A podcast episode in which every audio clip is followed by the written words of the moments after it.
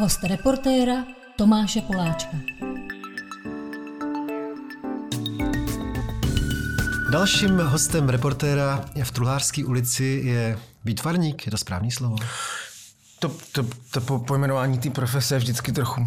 Jak, jak bys to řekl ty, kdybys byl na mém místě? Je Krištof Kintera. Jo, stačí, stačí. Jo, je pan Krištof Kintera. Já jsem si ho pozval Mimo jiné proto, kromě toho, teda, že vždycky čtu v nějakých žebříčcích, že patří do nějaký top 3 asi v úspěšnosti českých výtvarníků. To je divný, viď? To takhle mm. jako číst o sobě. To je taky divný, no. Jako, jednak je divný vůbec ty, ty žebříčky, protože my nehrajeme tenis, uh, ani neběháme maraton, takže, uh, ale tak svět nějak je celý žebříčkovaný. No. ale, ale já to mám rád. Četl si Hornbyho takový, takový ten román, jak si vždycky dělal ty žebříčky nejoblíbenějších zpěvaček, zpěváků, kapel. Byl úplně posedlý tím, že si pořád sestavoval, pracoval v krámu s deskama a pořád sestavoval ty žebříčky. Jako. To, jsem, ne, to, to, jsem nečetl, ale nedávno mi někdo v hospodě říkal, že uh, Umberto Eco, myslím, byl uh, posedlej uh, děláním seznamů a vlastně kategorizováním vlastně toho světa, takže jako je, je, je to nějakým způsobem v nás. No. Sponzorem podcastu host reportéra je Glo, elektronické zařízení na zahřívaný tabák. Tyhle, mně sem přijde ještě jeden člověk na podcast, nějaký mladý podnikatel, asi 22 letý, který teďka byl hrozně úspěšný s aplikací, která ti má jako pomáhat s psychikou.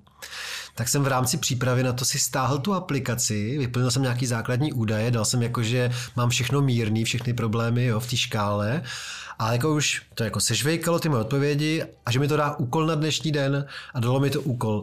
Dnes si zavolej se svým nejlepším kamarádem nebo kamarádkou. Mm. Jsem, v tu chvíli se mi strašně zhoršila nálada. Mm. jsem si říkal, že já to nesnáším, nějaký telefonování. A pak jsem si říkal, co to vlastně znamená nejlepší kamarád nebo kamarádka. Abych to vůbec nedokázal říct, jako porovnat kluky z Hanspalky, eh, s kterými hraju 25 let fotbal, mm. s klukama, s kterými chodím na bohemku, s klukama tady eh, z práce. Jo. Vůbec vlastně nedokážu říct, kdo je mu nejlepší kamarád. Tak to žebříčkování asi hmm, nevím. No, ne, tam to taky nefunguje. A hlavně se to všechno pořád vyvíjí a e, všechno je jinak, jak já rád pořád to e, znovu opakuju. Já myslím, že je nešťastný člověk, který má jednoho nejlepšího kamaráda. Hmm. Hmm. Jakože člověk má mít víc nejlepších kamarádů. Jo, tak, tak nějak, no. Jo. A nemá si s nima volat, má se s nima potkávat ještě naživo. Jo, ale když si o tom povídal, tak jsem si uvědomil, že občas v hlavě mám a zavolej prostě tady jako Davidovi a tak, dlouho jste se neviděli, takže jako ten telefon může být taky jako dobrý, no, jako že bych to úplně nezavrhoval, ale já třeba nejsem velký telefonista a jsem trošku alergický na, to, na tu předtelefonovanou éru. No. no já vůbec a mě to vyčítá moje máma hlavně, že takže v první řadě by ta aplikace měla napsat konečně zavolej po měsíci svojí mámě, že? No, to by byla, to by byla správná rada. Nezačnu svojí klasickou otázkou, jestli máš nějaký blížší vztah k téhle čtvrti. Začnu tím, co se stalo před pěti minutama, protože když jsem ti volal, kde seš, eh, tak si jenom tak jako štěkl do telefonu, právě jsem si strašně rozbil držku. Tak jsem myslel, že po podcastu ty si přijel, otřel si z krvavý knírek pod nosem, vypadal si jako Adolf Hitler, tak jsme tě tady na recepci denacifikovali a teda jako by se nic nestalo, si sedl eh, za mikrofon. Co se teda stalo, prosím tě? Jo, jo, já jsem řekl, já to upřesním, protože já jsem řekl, já jsem se právě vysekal na kole, protože to nebylo nic dramatického, prostě jsem, uh, já rád jezdím na kole po Praze, je to svoboda, je to úžasný, uh, má to samý jenom plusy a, ale tohle to k tomu tak nějak patří a já jsem si jenom tak drobně eh, přepadl přes řídítka, protože jsem jel jednosměrkou a chtěl jsem se vyhnout eh, autu, abych ho neznervozňoval a skočil jsem na obrubník a za obrubníkem byl takový rigol, takže jsem šel při, přes řídítka, kolo mi skončilo na zádech a nosem jsem polechtal chodník, ale to opravdu není, jako je to pohoda. Nic je to pohoda, protože opravdu to pro tebe není úplně výjimečná situace, že se jednou do roka vysekáš? Patří to k tomu, jo, jo, jo, dá se říct, že jednou do roka, já si myslím, že každý cyklista eh, jako musí občas padat a když jsou to takovýhle úsměvný pády, tak eh, je to opravdu je spíš jako krásný zpestření. Horší je, když se třeba někomu fakt něco stane, což eh, se bohužel stává a někdy to je i fatální. Co, což samozřejmě, no. což samozřejmě jakoby je součástí tvýho příběhu a neplánoval jsem to, ale musíme to zmínit. Jenom řeknu, že jsem si tě pozval teda proto, že vyšla nedávno knížka, kterou napsal výborný uh, novinář Petr Vizina s tebou jako uh, rozhovor a já jsem vlastně si tě tak oblíbil uh, v té knížce, protože máš takový zdravý uh, názory, že jsi jako provokatér, ale ne zbytečně za každou cenu. Seš takový jako lehký pravičák, který ale není nějaký striktní, se mi, to mě imponuje, to se mi líbí. Jo, ačkoliv teda evidentně si úspěšný, tak ty peníze prostě odmítáš nějak zásadně řešit. Takže tam byla spousta takových důvodů, proč vlastně čtenářovi mýho typu si uh, sympatický. A je tam taky, hazíš takový fóry, jeden z těch fórů právě je, že co se třeba týká Prahy a veřejného prostoru, tak se stal funerálním umělcem, protože ty tvoje, pokud vím, jenom dvě zásadní instalace ve, na veřejnosti v Praze jsou obě teda uh, bohužel funerální. Mm-hmm. A to se dostáváme znovu k tvému pádu z kola, protože jedna z nich je pod Nuselským mostem na památku všech uh, těch stovek lidí, kteří tam dobrovolně ukončili skokem svůj život. A druhá je tady naproti přes řeku v Holešovicích a to je právě památník taky udělaný z lampy teda, protože lampa je mhm. tvůj oblíbený artefakt. Mm-hmm pro mrtví cyklisty. Mm-hmm. To, se, to je památník eh, Janu Bouchalovi a všem cyklistům, kteří zahynuli na kole v pražských ulicích. Má to takový komplikovanější název, ale eh, tak, aby, tak to je. Jezdíš kolem toho občas na kole třeba? Eh, jo, jo, jo, taky, taky. Ne, není to úplně na mojí trajektorii.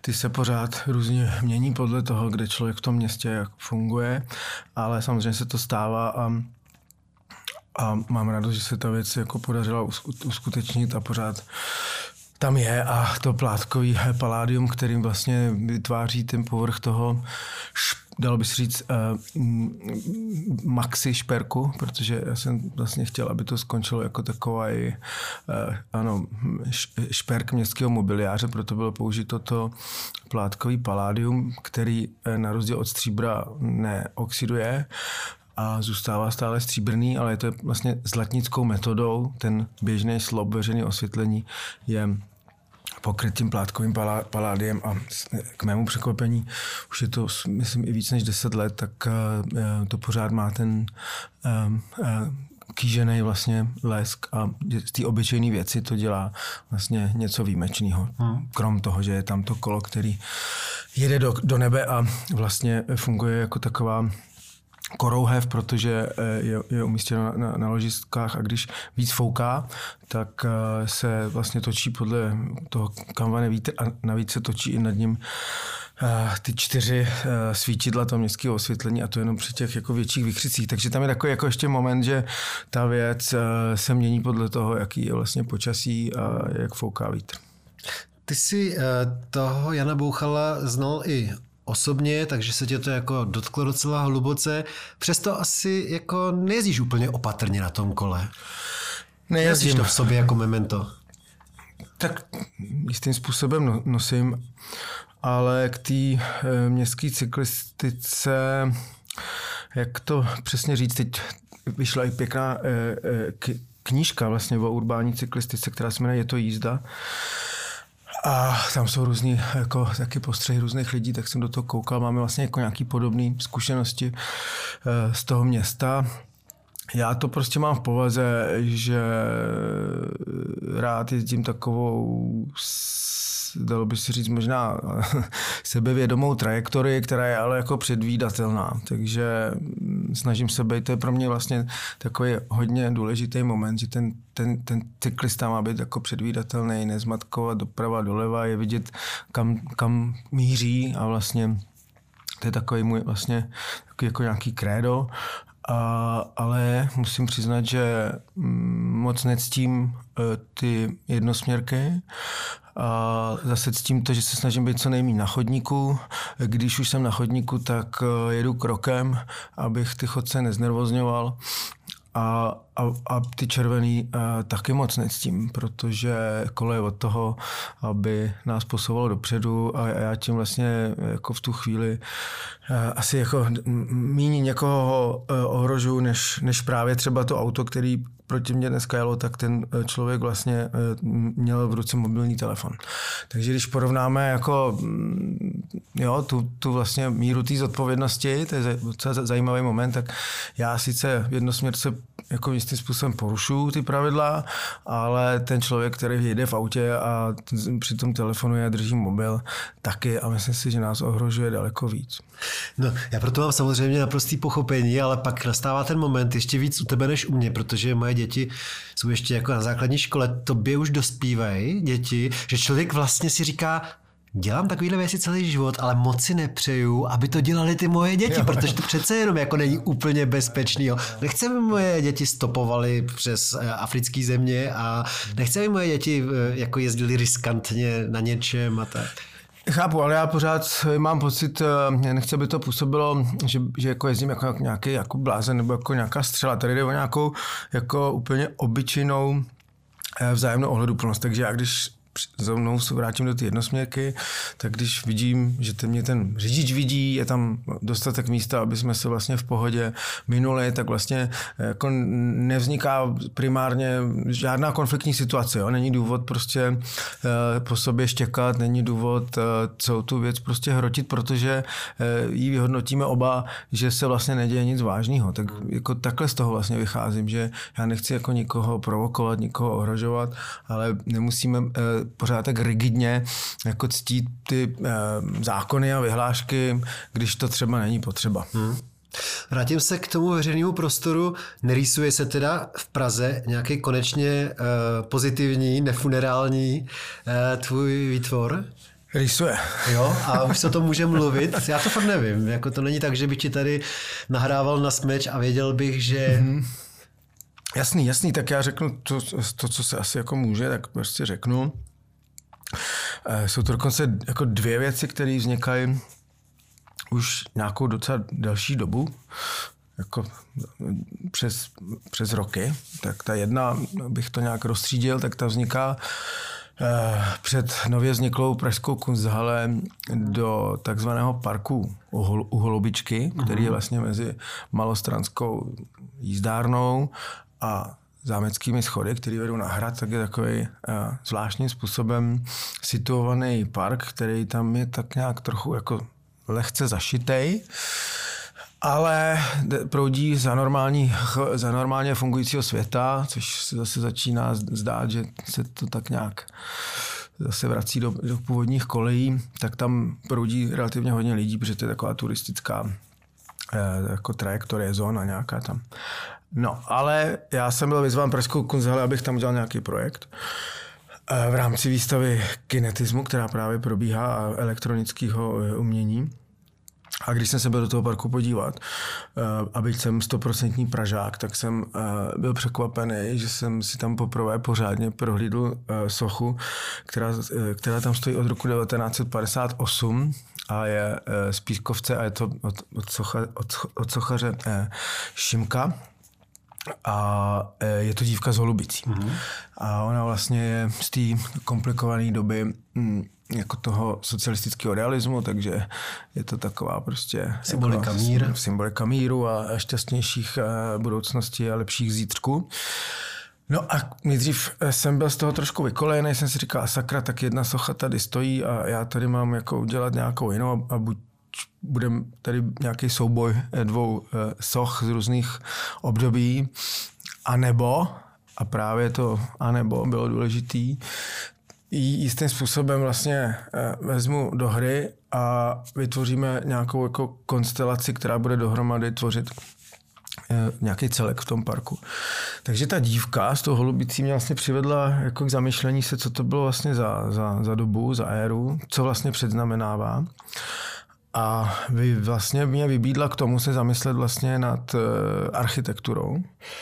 Protože uh, architektura právě z doby jako těch 50., 60., 70. a 80. let byla vlastně zvláštním způsobem jako privilegovaná. Na rozdíl třeba od výtvarného umění nebo nějaký alternativní hudby a dalších vlastně a divadel, eh, tak eh, byla vlastně jako chtěla, chtěla reprezentovat ten systém. Že? Takže eh, v té době vzniklo strašně moc zajímavých domů, některých hodně povedených, některých hodně nepovedených. My tady máme kotvu hnedka vedle ano. práce třeba. Ano. Hodní dům kotva. Výborně. A ta kotva je jedna ze sedmi domů, kterou jsme nakonec, my jsme si vytipovali asi 30 domů, který vlastně spadají nějakým způsobem do té éry a jsou zajímavý a eh, jako je to strašně inspirativní architektura. Ale nakonec, abych to nějak zkrátil, pracuji na sochách domů, modelech domů, jejich sedm, všichni, všichni jsou z Prahy dívka z Holubicí nad tím vším dohlíží a kolem ní vlastně vzniká eh, betonový eh, model města a těch sedm domů teď eh, vyjmenuju. Je to ne, nikdy, ne, nikdy nevznikla architektura od Karla Prágra, to je velmi zajímavý projekt e, e, zástavby Košického údolí, kdy on vlastně e, projektoval město nad městem. Jo. Federální schromáždění je dům nad domem a pak ještě vznikla tato šílená myšlenka, že nad činžovními domy, Košickým údolí až k Motolu vznikne téměř snad 12 takových obrovských jako betonových konstrukcí, které vlastně budou nad těma činžákama budou to nějaký obytný komplexy a kanceláře a tak. Eh, k té věci nikdy nedošlo, ale je nesmírně zajímavá jako v té svojí vlastně utopii a, a vlastně i jde ruku v ruce s tím, co je teď poměrně moderní a to je to zahušťování těch jako velkoměst. Jo. To třeba málo kdo zná.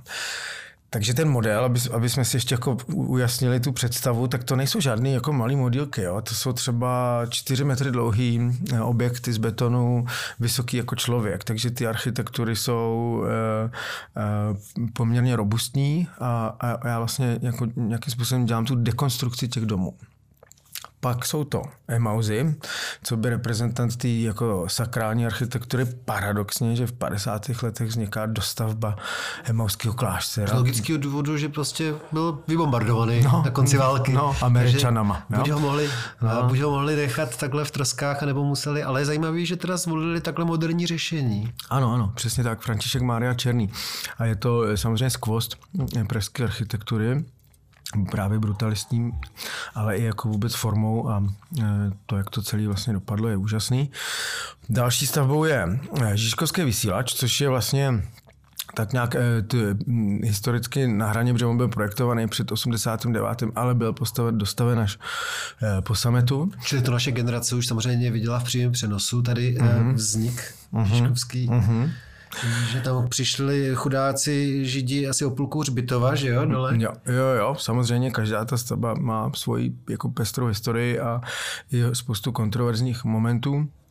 A je to, takže nám důvěrně známý Baikonur je zase takový jako totem, který uh, vlastně um, důležitý je, že ty domy tvoří jako nějaký celek, jo? že máme tam prostě televizní vysílač, který v té době, ještě před, před internetem, v době před internetový vlastně nějakým způsobem tvoří ten jako signál té komunikace, že jo? prostě je to jako to komunikační vlastně eh, totem, jo.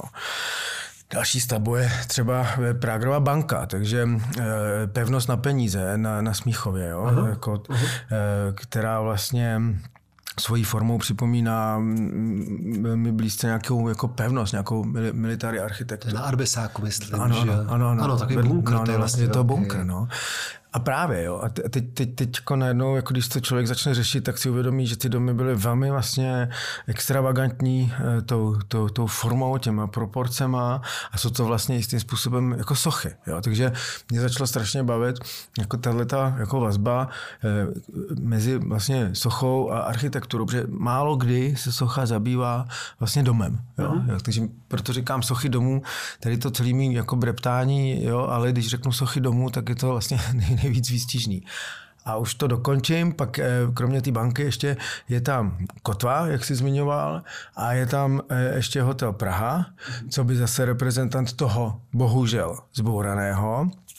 a poslední je ústřední telefonní budova Žižkov, co by reprezentant toho, co velmi brzo, bohužel, zbouráno asi bude.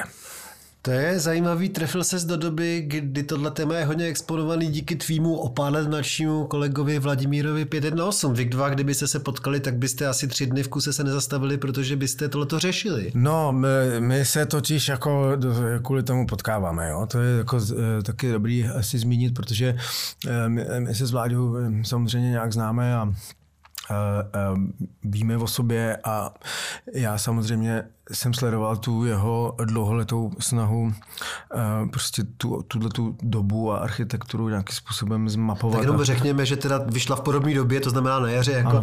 rozhovor s tebou, tak vyšla mnohem větší kniha, opravdu asi mm-hmm. pětikilová, která se jmenuje Architektura 58 až 89, kde teda největší kus práce odvedl právě Vladimír 518 z PSH. Mm-hmm.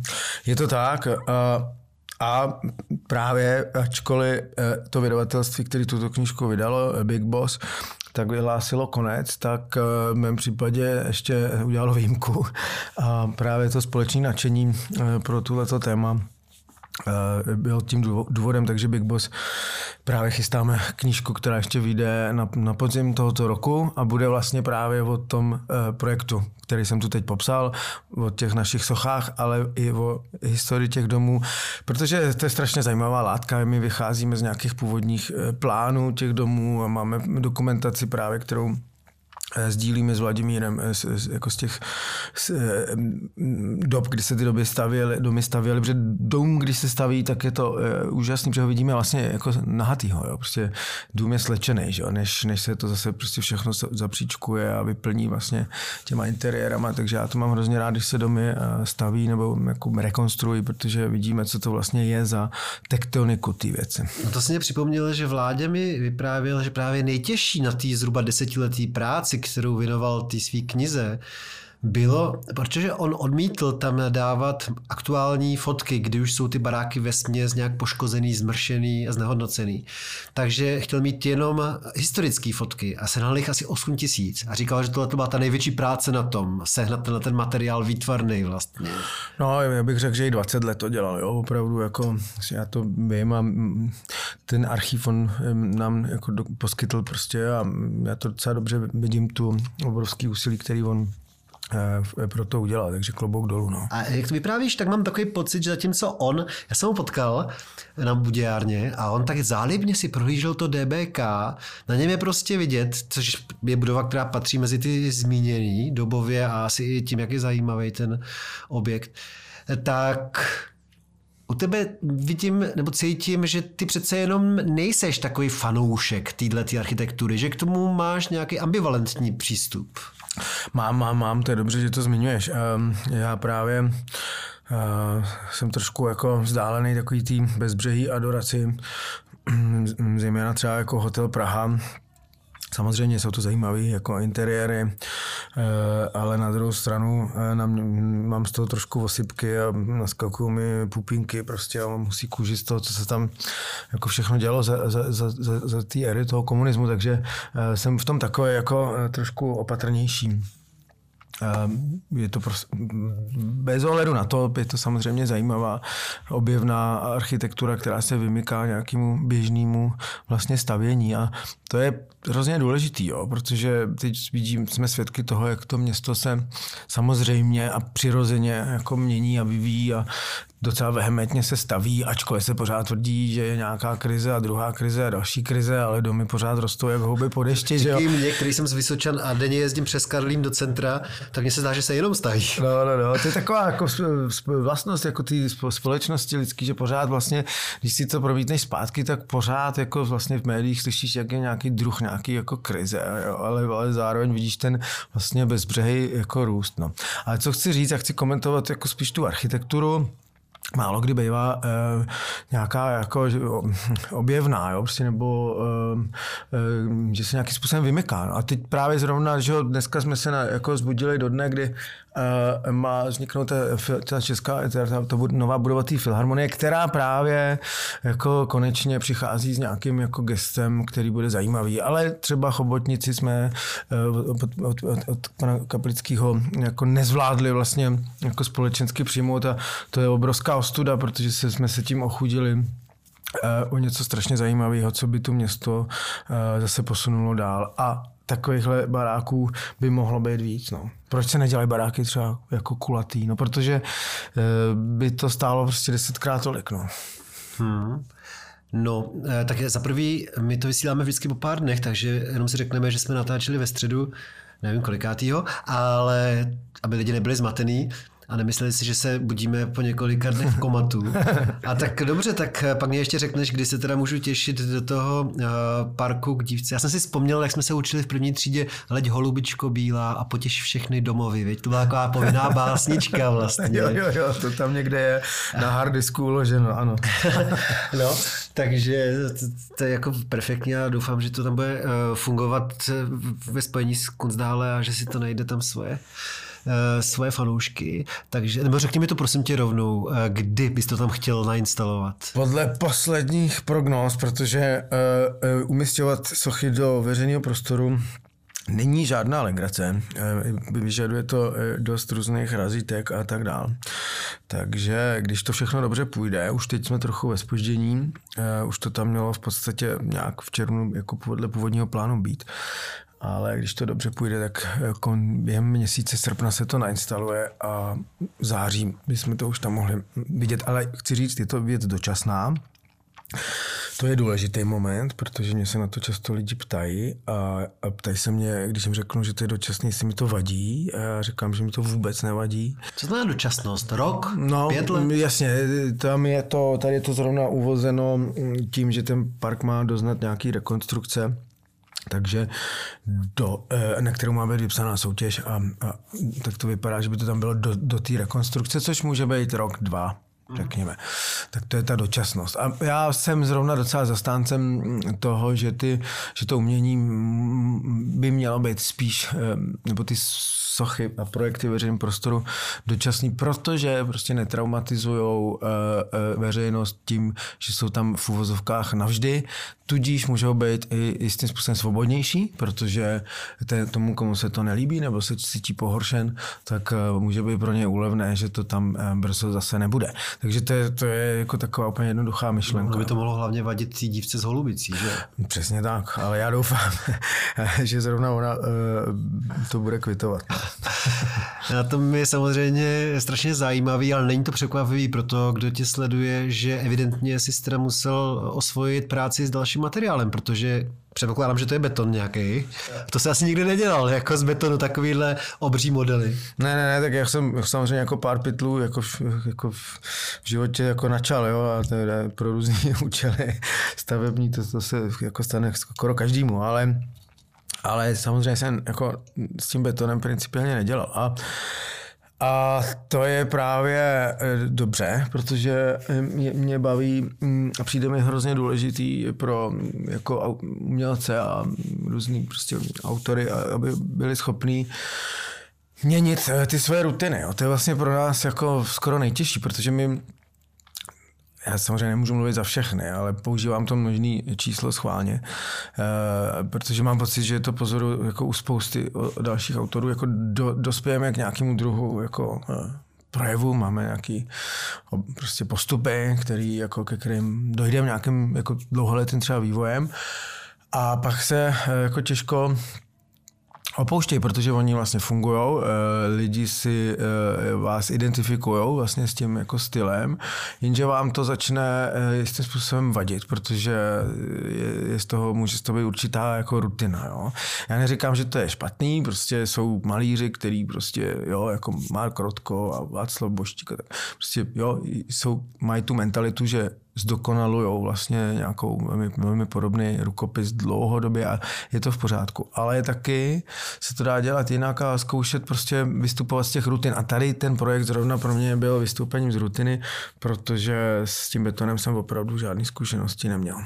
Nelitoval jsi občas v průběhu té práce, že jako vlastně je to materiál, který je náročný pro tebe nějak? Vůbec ne. Eh, tam je jako důležitý zmínit, že my nějak fungujeme v takovém, jako eh, bych řekl, mm, výborném kolektivu prostě spolupracovníků, takže my se jako těch věcí jako principiálně nebojíme a dalo by se říct, že máme nějakou zručnost a, a a v té synergii se ty věci řeší eh, jako úplně akcelerovaně líp, než by to člověk dělal sám. To by prostě nešlo. Takže na tom pracuje prostě jako pět lidí, jo. to není... No, tohle je věc, která jako spoustě lidem jakoby nedochází, že to je naprosto běžná věc, že nemůžeš všechno zvládnout sám. Když půjdeme do ateliéru k většině úspěšných výtvarníků, tak tam uvidíme několik eh, pomocníků.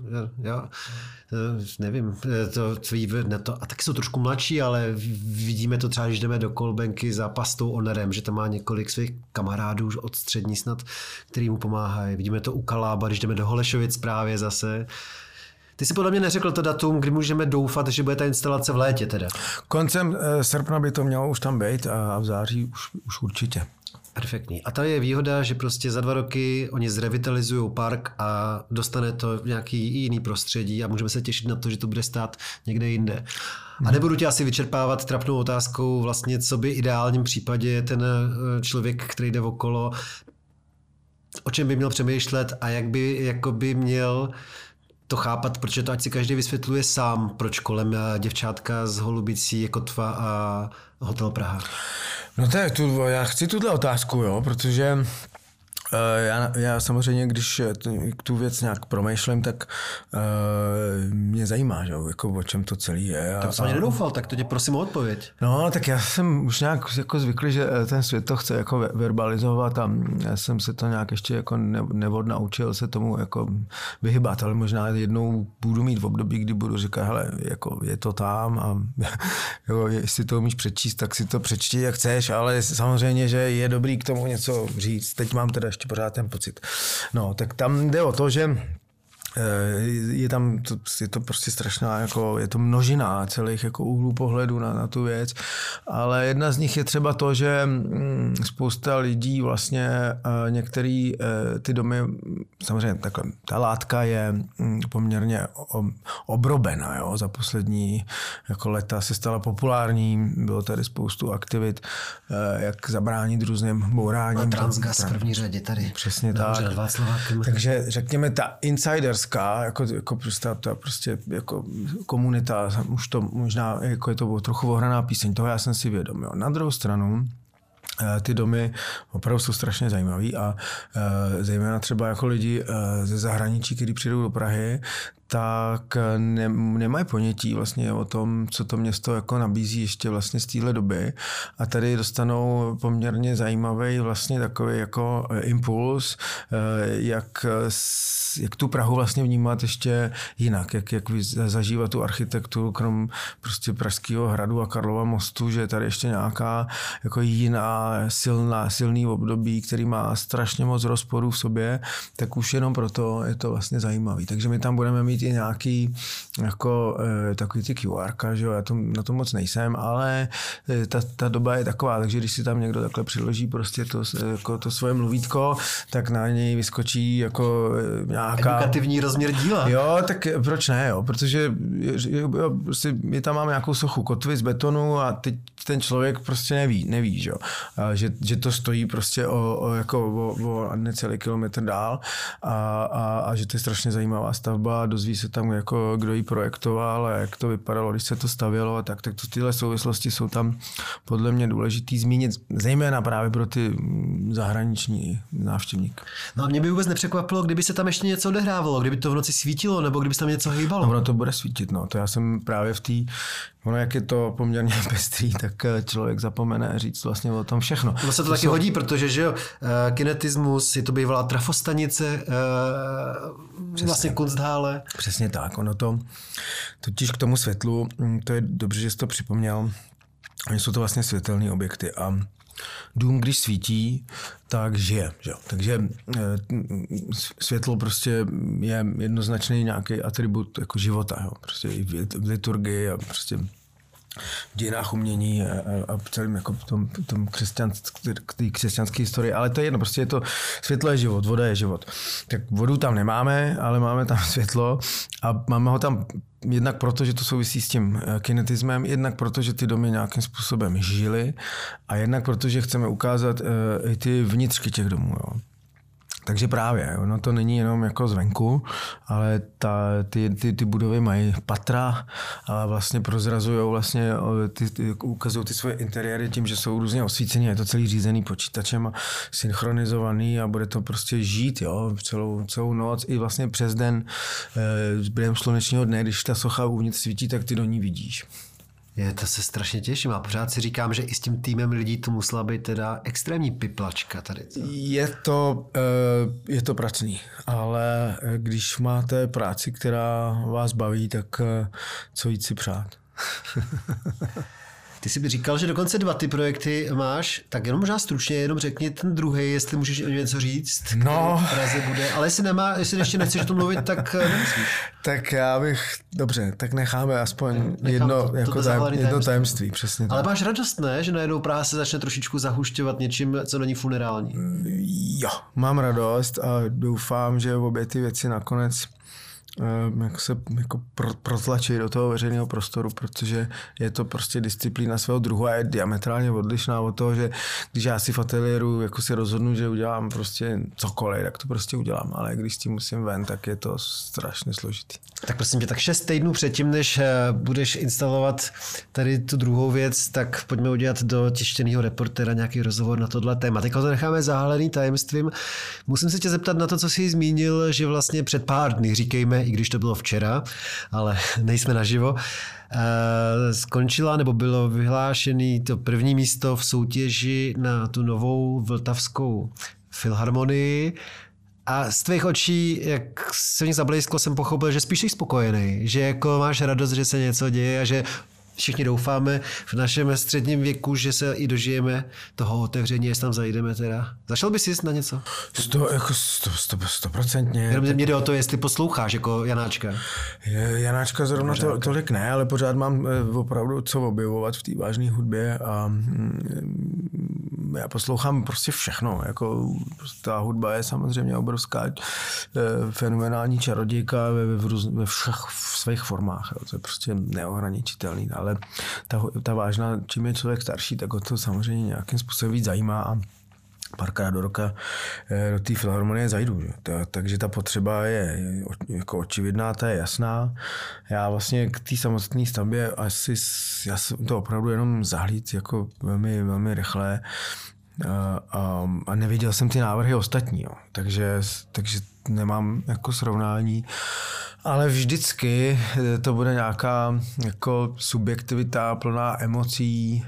Eh, někdo prohraje, někdo vyhraje. Uvidíme, jak se tohle celý ještě bude vyvíjet. Ale co si dobře pamatuju, eh, i ten průběh kolem kaplického knihovny nebyl taky úplně bez problémů. Pokud vím, tak Šépka, že jo, architekt a někdo ještě napadl vlastně jako tu soutěž, jo, a tak no, dále. No, takže... Já si myslím, že dokonce to bylo tak, že Kaplický návrh doopravdy nerespektoval ty vyhlášené pravidla ano. soutěže, což je jako problém. Vlastně nám všem lidem jakoby z naší bubliny asi se ten model, ten návrh extrémně líbil, ale tohle je takový menší problém, že ten Kaplický podle všeho, to jeho studio nerespektovalo úplně to zadání. Jenže, to jsme zpátky v té jednosměrce, to je zajímavé, protože uh, právě jsou nějaké jako pravidla a jo, a teď je všichni jako budeme dodržovat, jo. A třeba Hubáček, když stavěl ještět, hmm. nebo takhle, když eh, se účastnil soutěže s, ješť, s vysílačem na ještědu, tak taky nedodržel podmínky soutěže, protože soutěž byla vypsána na restauraci a vysílač jako dvě oddělené stavby. A on to spojil dohromady. A tohle právě To je dobře, že to zmiňuješ, to je hrozně důležitý moment, protože když ta soutěž eh, třeba eh, je takto vypsaná jo, a vlastně nedokáže si v tom zadání sama představit, že se třeba ty věci dají sloučit do takové geniální stavby, jako je ještě, tak pak e, není přece jako nic proti ničemu, že se můžou jako ty pravidla zkrátka ohnout. No. Stejně... Tohle je pohled nás, Pražáků, který chceme mít tady hezkou moderní architekturu, ale asi to není pohled konkurentů v té soutěži. No právě, no jasně, no. A tam jsme znova jako právě v té jako lidské společnosti a a tam to bohužel prostě takhle potom funguje v těch vlastně, řekl bych, emocích, no, který když se pak do toho dostávají, tak je to škoda. No. Takže já bych klidně uh, tu chobotnici stavěl i bez ohledu na to, že nějakým způsobem nevyhověla nějakým jako podmínkám. Hmm. To se týká, eh, no, třeba i my, se, my spolupracujeme na, na stavbě Dvoreckého mostu, který, který vyhrálo uh, už před lety architektonický studio A6. No jenom řekněte, v Podolí nebo kde? Ano, ano, tam brzo se začne stavět most uh, mezi, mezi Podolským stadionem a vlastně Smíchovem, Zlíchovem a, a, a bude to most pro t, městskou hromadnou dopravu a cyklisty a pěší, takže jako poměrně ro, jako robustní, není to jenom lávka, je krásný, neokubistický. A, neokubistický. Neokubistický, no. No, no, no, jako opravdu elegantní. No. A my tam právě spolupracujeme na nějakých Ale to má mimochodem logiku, protože pod Vyšehradem jsou takový ty kubistický vily, taky ten nedaleko, že jo. Vlastně člověk pojede tramvají, tak nejdřív Přesně. pod tou šemíkovou skalou uvidí tyhle ty Vynikající, vily. vynikající věc, prostě máme se na co těšit. Ehm, ten most právě zapadá jako do toho urbanistického rázu pražského a taky na to byla soutěž a hra jako byl silný lobby, aby eh, vyhrál eh, že, světoznámý architekt Kalatráva, který přišel eh, s takovou prostě vysokou věží a z toho jako lanový, to, ta věž měla asi 100 metrů, byla do výšky Petřínský rozhledny, jo, prostě neskutečná stavba ale soutěž prostě vyhrála český jako, jako studio právě s tím jako umírněným elegantním řešením a Eh, tam my třeba taky jako se chystáme s nimi něco dělat, takže eh, jo. Takže umírněný, elegantní a pak se tam pozvou tebe, abyste jako trošku rozdivočili. Jo, jo, jo dá, se, dá se to tak říct, dá se to tak říct, ale to, já myslím, že, že to, že zase tak jako provokativní to ne, nebude. Ale těším se na to, protože já jsem eh, dřív takovéhle věci úplně nedělal, tak jsem, tak jsem, tak se těším, že se to snad všechno podaří. DJ, DJ Kalatráva nevyhrál tentokrát. Mm-hmm. No, já jsem se chtěl s tebou dostat ještě k jedný, nebo k několika věcem a jedna z nich je, nebo počkej, mě totiž připomnělo, z té knížky, jak jsem ji četl, tak tam je docela dobrých, vtipných, nebo takových tragikomických věcí víc a jak jsem mluvil o tom, že to bude svítit, ty tvoje eh, kotvy a podobně, tak jsem si tak jsem docela tam čuměl na jeden odstavec, kdy ty vyprávíš o tom památníku, který si vytvořil pro sebe vrahy, který ukončili život eh, pod Noselákem, že to pak mělo různý peripety, které se týkaly hlavně trapnosti nebo důstojnosti nápisu, který bude u té skroucené lampy, že s tím byly obrovský nervy. A pak to ještě vyvrcholilo tím, že na konci vlastně se řešila otázka, kdo bude platit tu elektřinu, protože ono to svítí, ta lampa, ten památník, jo.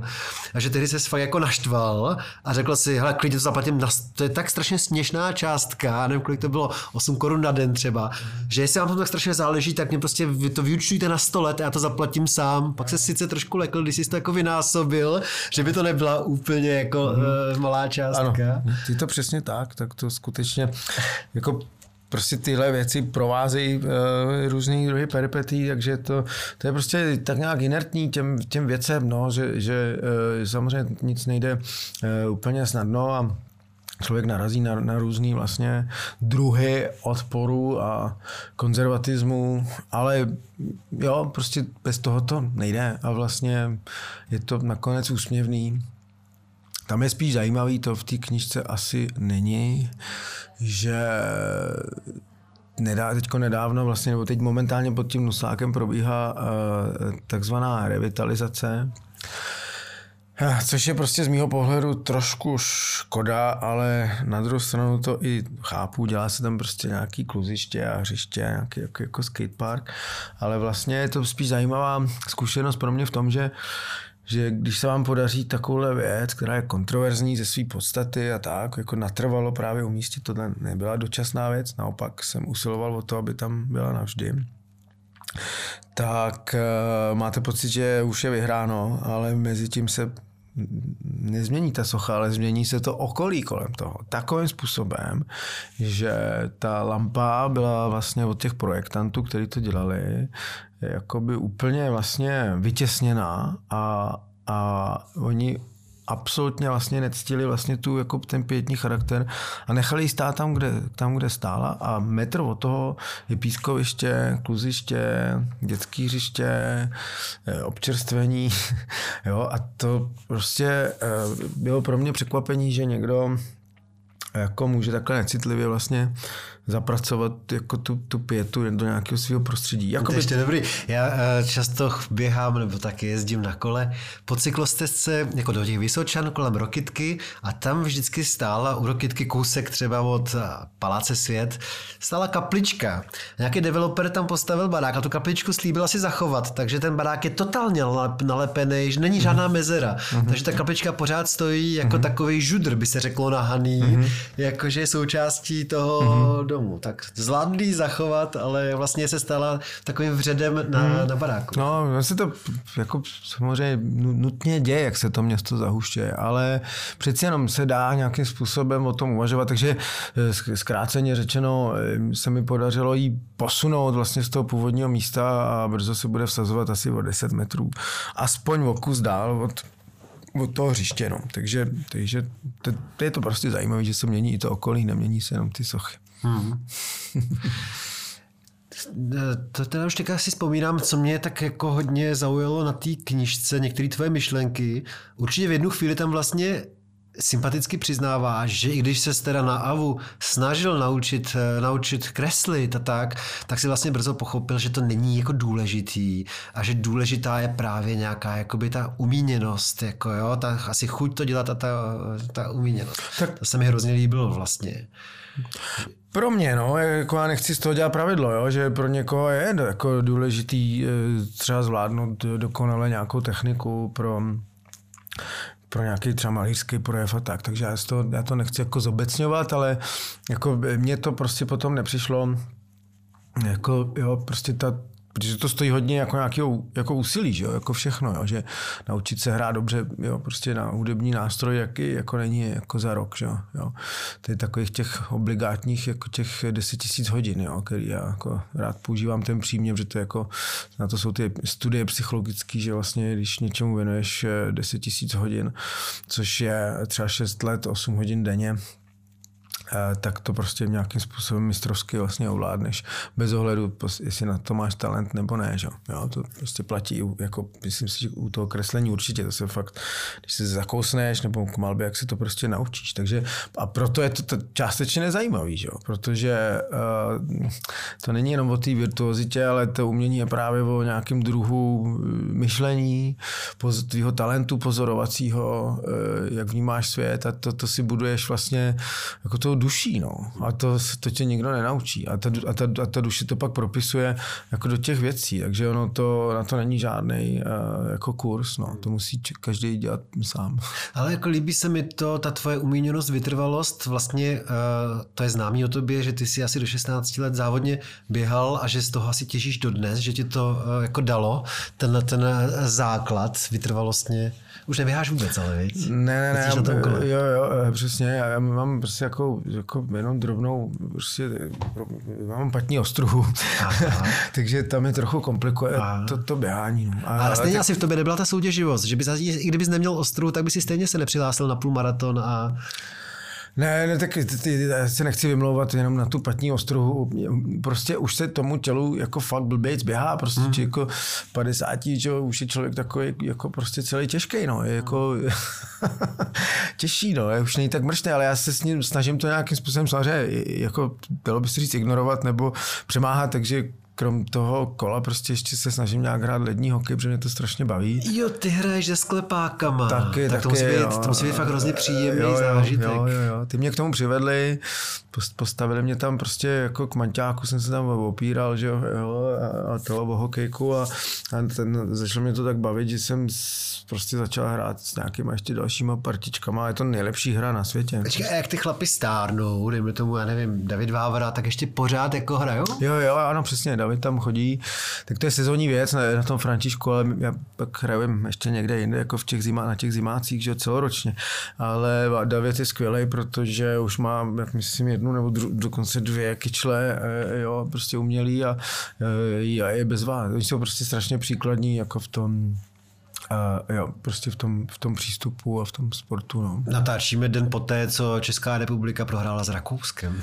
To je uh, Časy se trauma, mění. traumatická informace.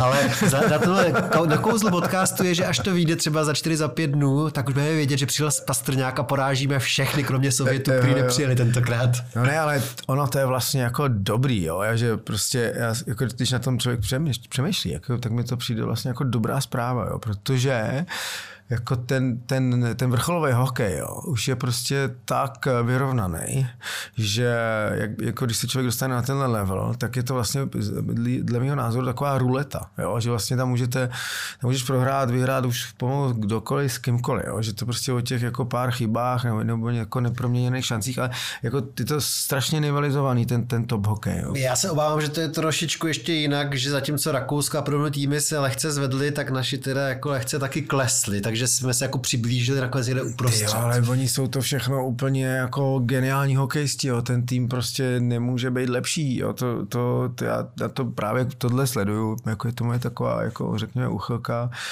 a vím, kdo tam je prostě a to jsou největší borci, jo. Ale já sleduju teda Boston, takže já věřím tomu, že až bude vysílaný tenhle podcast, tak už bude úplně jiný obrázek a naši budou... Tak Pastovi samozřejmě věřím taky, ale, vydávat. ale nikdy to není právě o tom, jako Já ho obdivuju hlavně, že se mu chce přijet na takovýhle turnaj. To, jo, to, jo. to teda fakt to jo. použiju kliše, to ale jo. teda klobouk uh, dolů. Já si myslím, že to ještě zvednou, jo? že to tak právě, že to k tomu patří, že to tam teď můžou všechno právě jako vystřílet. Je stačí trochu štěstí a můžou od teďka každýho porazit, jako mají na to. No. A k tomu jsem se chtěl tak trošku dostat, protože uh, taky mě udělalo velkou radost, když jsem vlastně pochopil, že ty si třeba na základce se vůbec nevěnoval tomu takzvanému výtvarnému umění, až na to třeba, třeba, že jsi jakoby maloval nebo lepil fotky tehdejších, to znamená začátek 80. let uh, fotbalistů Bohemian z Praha, což znamená klubu, kterýmu já fandím. Takže jsem měl jako z toho velkou radost.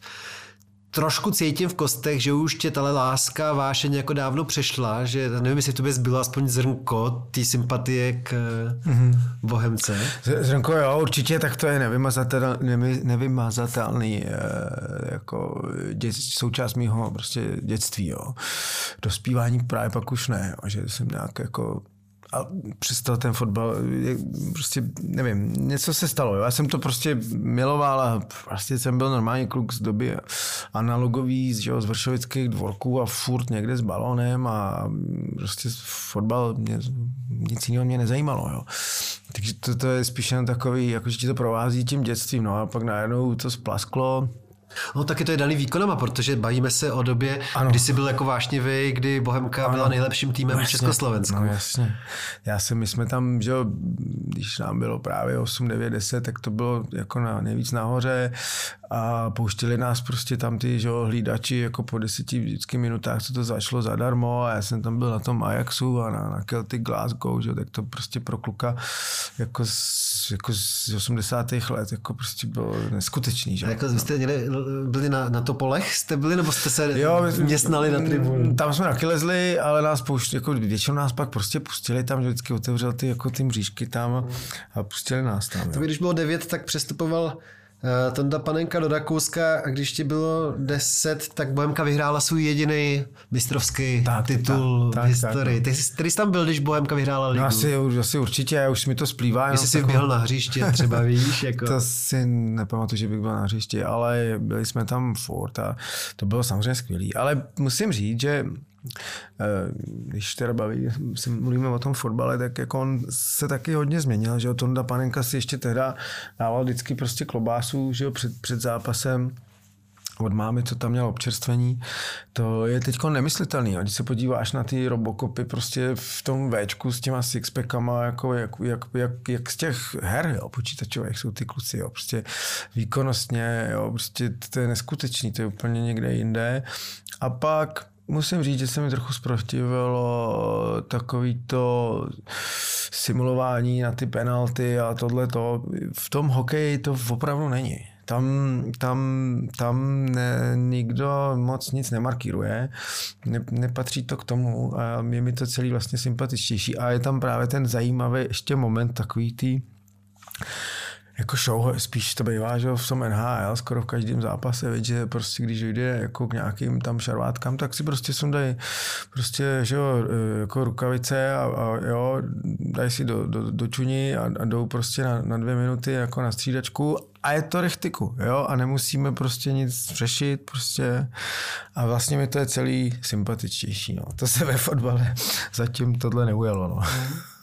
No, já vlastně přemýšlím jako trošku za tu bohemku, protože ono už se asi fakt nedá nic dělat a všechno spěje k tomu, že si bude eh, nějak upravovat, předělávat i ten eh, legendární dělíček. To je asi nejstarší stadion, který pořád funguje tady v České republice asi už tam nebude to náměstíčko, kde se vždycky před zápasem a po zápase schlukují lidi. Já si pořád myslím, že Bohemka by měla zůstat jako výjimečnou a že by to mohlo být přes to umění. Že jako mě by se strašně líbilo. Škoda, že už nemáš tak silný vztah, ale kdyby nějaký umělci, který k ní mají vztah, by vlastně tam jako zalobovali za to, aby prostě pojďme trošku taky tomu něco jakoby dodat. Udělat, začalo by to prostě už fakt hodně moderním logem. Ten klokan se dá pro ně zpracovat moderně, aby nebyl infantilní, jo. A pak mě by se strašně líbilo nějaký umělecký dílo, tam někde před tím stadionem, který by třeba i byl schopný generovat peníze, jo? že by bylo taky jakoby pohyblivý, ale vlastně by se hýbalo jenom za podmínek, že by tam někdo hodil třeba kilo, ne? A pak by něco jako předvedlo a tak, a že by to jako generovalo prachy. A nebo by se mi líbilo, kdyby třeba na důležitý zápas vždycky nějaký umělec udělal, já nevím, nějaký obrázek nebo nějaký dílo, který by se vydražilo za milion a jako on by si vzal náklady nějaký nebo symbolickou částku 10 tisíc jako za ten těch pár dnů tomu věnoval a ten zbytek by šel té bohemce a takhle, jo. To by se mi strašně líbilo, kdyby šla touhletou výjimečnou, výjimečnou cestou. Říkám to hlavně proto, že i když už nemáš ten fanouškovský vztah, tak jsi vršovičák. To znamená, že je to tvůj, uh, tvůj rajon. No, takže Jo, je to, jako, je to zajímavý, ale myslím si, že si to dost jako ideal, idealizuješ, jo? že on ten svět toho fotbalu jako zas tak oduševnělej jako není, víš, a, a, já už jsem v tom trošku jako, jako skeptický, ale jako ta, ta utopie, jako, kterou si tady jako nějak jako předestřel, tak je samozřejmě zajímavá, ale myslím si, že je daleko od reality. No. Hele, já jsem asi před třema rokama dělal uh, velký rozhovor do, reportár, do reportéra s výtvarníkem Petrem Sísem, který, jak známo, žije v New Yorku. Udělali jsme rozhovor, dobrý, jak to dopadlo, ale pak se stala, on nějaký hrozně hodný, nebo nevím, pak se stala zvláštní věc, že on v podstatě po každém zápase Bohemky mi napíše z toho New Yorku mail jako něco jako Dneska výborný výkon, jsem šťastný, zdravím z New Yorku, Petr. A z nás, my se v podstatě neznáme, jenom na této profesionální bázi, že jsme spolu dělali tři hodiny rozhovor v Nerudovce. Na této bázi se z, z nás stali korespondenční přátelé, kteří si vždycky jednou za 14 dnů vymění jako větu o tom, jo. jak se daří tý, tý bohemce. to je hezký, no. A tak to... samozřejmě, jako jestli, ně, jestli někdo, jako, nebo nějaký tým, tak samozřejmě jedině Bohemka, to jako možná trošku Slávě, ale jenom takhle od té doby, co jí mají Číňani, tak eh, je to horší. To je, uh, no. To je, tak to jsou taky Vršovice samozřejmě, ale jsou to teda, aby to nespletl, východní Vršovice. Jenom ten světem mi řekni vlastně, jestli něco napadne. Jak vidíš ty pražské čtvrti současnosti? Jako vidíš nějakou, která ti dělá hroznou radost? Jak vidíš svoje, jak vidíš ty svoje vršovice, ty posuny? Vidíš tam nějaký dramatický rozdíly, že to jsou jako městečka ve městech a jako sleduješ ty čtvrtě, jak se mění? No, stoprocentně. E, to se musí měnit, že jo? To jako by bylo proti přírodě, taky se to mění. Um, Jo, jo, prostě takhle, jo, celá Praha Mnichovatí, jo, jako to prostě tomu, to je takový můj jako termín, který proto používám, že když jsme jezdili jako v devadesátkách jako na západ, jo, tak jak jsme viděli, jako zejména prostě v těch jako německy mluvících zemích, že jako ten smysl pro ten pořádek a pro ty zametené ulice a tak, jako jo, tak to se sem dostalo, jo, to prostě teď je každý decimetr čtvereční tady po Praze jako vydefinovaný nějakýma prostě průhama, retardérama, jo, prostě naštěstí i cyklostezkama, to samozřejmě kvituju ale strašně se ten look toho města proměnil. Jo. Nejdřív to samozřejmě byly ty reklamy, které jako to město mm, nejdřív jako skoro až jako pozitivně obarvili, protože my jsme trpěli vlastně nedostatkem eh, barev. Jo. Vlastně ono to je takhle úplně jednoduchý, jo. tak jsme stejná generace. Myslíš jako šedivý socialismus? No jasně a, a vlastně to, že jsme sbírali, že jsme chodili na Staromák jako k autobusům a škemrali jsme od uh, turistů ze západního Německa plechovku od Coca-Coly a, a, od Fanty a, a krabičky od cigár, od cigár, jo, prostě tak to bylo zejména proto, když to vidím zpětně, tak to bylo kvůli těm zářivým, dobře vyčištěným obalům, jo. Protože to tady takové barvy prostě nebyly. Mimochodem, myslím, že to celoživotně ovlivnilo dílo třeba Pastionera. Že no, to, to, si, to, to je jako základní věc v jeho životopise, že v roce 90 někde za Tuzek jsem prostě sbíral tyhle ty plechovky a, Taky, no, a vlastně ho to inspirovalo. Dělal každý, každý. Já, jsme, jsme měli v polič, poličkách, to bylo taky jako úplný kliše, jo. No a Jasně. Zapalovače ještě jsme takhle sbírali. Jo. No, to je možný. Prostě to bylo, hlavně to byl taky nějaký atribut toho světa e, za tou zdí, že jo, kde, kde, kde, jako je to barevnější, svobodnější. Jo. Prostě tak to byly jako vlastně jako, jako, jako suvenýry od, z, druhý, z druhého konce prostě světa. No. To už teď neplatí samozřejmě. Ale pak se dostalo právě do té jako negativní podoby, že to město je um, jako totálně kontaminovaný. Vlastně. Vizuálně zasmogovaný. No, totálně, právě když si třeba mluvil o tom DBK jako, nebo jiných barácích, když se teď chceš podívat na tu architekturu, eh, tak to skoro nejde, protože je prostě volepená od zhora dolů, prostě nějakýma reklamama. No, a tak to je, ale je to taky o naší nějakým kultivovanosti a schopnosti to třeba měnit. Jo. Ještě před pár lety byly kolem těch dálnic prostě nechutně rozmístěný ty billboardy a taky to jako nějaký nějakým způsobem zmizlo. Takže ano, jako to je vždycky o nějaký balanci, jo, jakože jako překultivovaný taky jako není úplně jako to ono, ale zase, když to je zase celý zprostý, tak to taky není ono. Všechno se to musí balancovat, jako, jako každý člověk se musí sám balancovat. To je jasný, ale když to teďka jako zúžíme na ty čtvrtě, tak eh, pořád myslíš, že žiješ nejlepší možný čtvrtě, nebo vlastně si říkáš, že některé čtvrtě třeba v tuhle chvíli jsou pro život eh, lepší než Vršovice? Já Vršovice taky miluju, ale to zpětý tím s tím fotbalem. Jo, jasně. No ne, tak to ještě možná jako jinak položení. Jo. Já spíš tak trochu uh, unikám jako z toho města, mám, mám, mám nějaký jako tendence uh, mizet prostě z té Prahy, uh, ať už prostě do Českého ráje nebo někam na Šumavu, kde se snažím prostě jako zrekonstruovat nějaký jako domy a to bude na dlouho, ale už tam nějak jako funguje a dělá mi prostě třeba radost jako pozorovat. Eh, Je to se někde možná jako ty tam budeš jako podnikat taky. A podnikat ani ne, ale mám, dělám si tam jako útoč, útočiště a mám nějakou maringotku někde. A... Jo. Takže to, to spíš takhle, jako je ta odpověď, že čtvrtí je jasný, navíc to kolo eh, ti umožňuje, eh, ti akceleruje vlastně ten jako zážitek nebo tu kontrolu ty čtvrti, tu atmosféru. Zrovna včera jsem byl dole v Nuslích, jako, eh, jo, který mi z Vršovic jsme vždycky říkali Hnusle, a já jima, vlastně takhle jima projíždím skoro denně, jo, tam tudy prostě jako k nám do Modřan.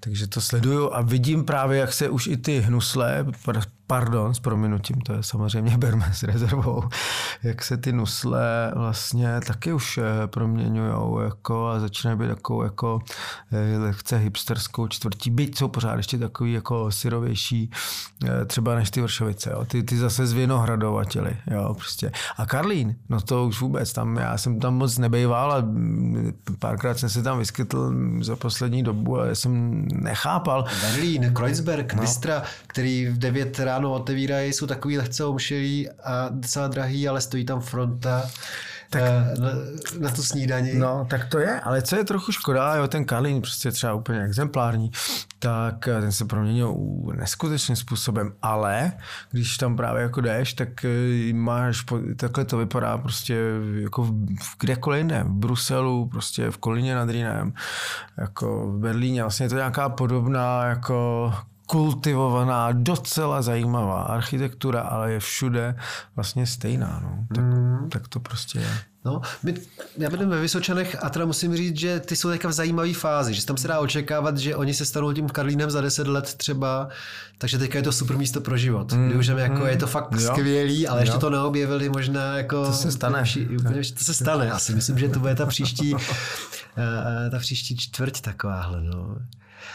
No, já prostě ještě mi na závěr řekni, kdy tě teďka můžu vidět. Já jsem si všiml, že jezdím do práce přes Karlín právě, že tam je v JNT bance e, velká výstava, e, kde je mnoho umělců a tam seš i ty tam něco máš. Ty tam máš co, prosím tě? Tam, já tam tuším, že tam něco mám, ale já už jsem takový prostě jako ignorant, že bohužel e, jsem to ani neviděl, ale z nějakých časových důvodů a já se taky trochu asi šetřím, protože uh, vlastně, když se člověk dostane tady do nějakého toho jako středu pozornosti, tak já bych každý večer měl někde být, pořád mi někdo někom, někam zve a píše a vlastně se to nedá. Jo. Takže často já ty výstavy vlastně ani nevidím a nejsem úplně vernisážový typ, protože uh, Uh, no, protože uh, vernisáže moc ne, ne, ne, nemusím, že tam nevidím ty, nemám soustředění na tu výstavu, je to prostě společenská událost a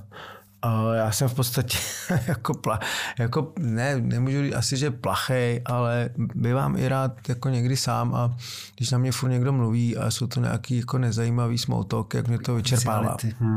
Takže já se tomu trochu prostě jako vyhýbám. No. Hmm. No, takže tam něco mám a no. pak ještě někde něco mám, všude někde trochu teď něco mám. Dobře, takže když se bavíme o blízké budoucnosti, tak proto je v tuhle chvíli je zásadní to, co se stane naproti Kunsthále na tom Klárově. Ano, toto, pak to tajemství, který je jako neméně jako velký, výrazný a, a jako důležitý, ale se, prostě se to sešlo dohromady a snad to možná v oboje uh, se letos uskuteční. Tajemství pa, trošku později. Uh, ano. Dobře, super. A, ano, to, ano. To, to, potom, jestli si uděláš čas, tak dáme ještě třeba v září. No, no by se o tom měl jako dozvědět, no, tak snad až, se to podaří. Já nechci to zakřiknout. No. No.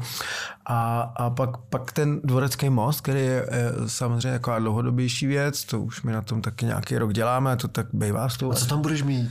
Jaká, jaký tam bude ten tvůj příspěvek? No, tak já to trochu popíšu ten most má samozřejmě jako, je přes řeku Vltava, tam má dva břehy, takže my fungujeme na obou těch březích.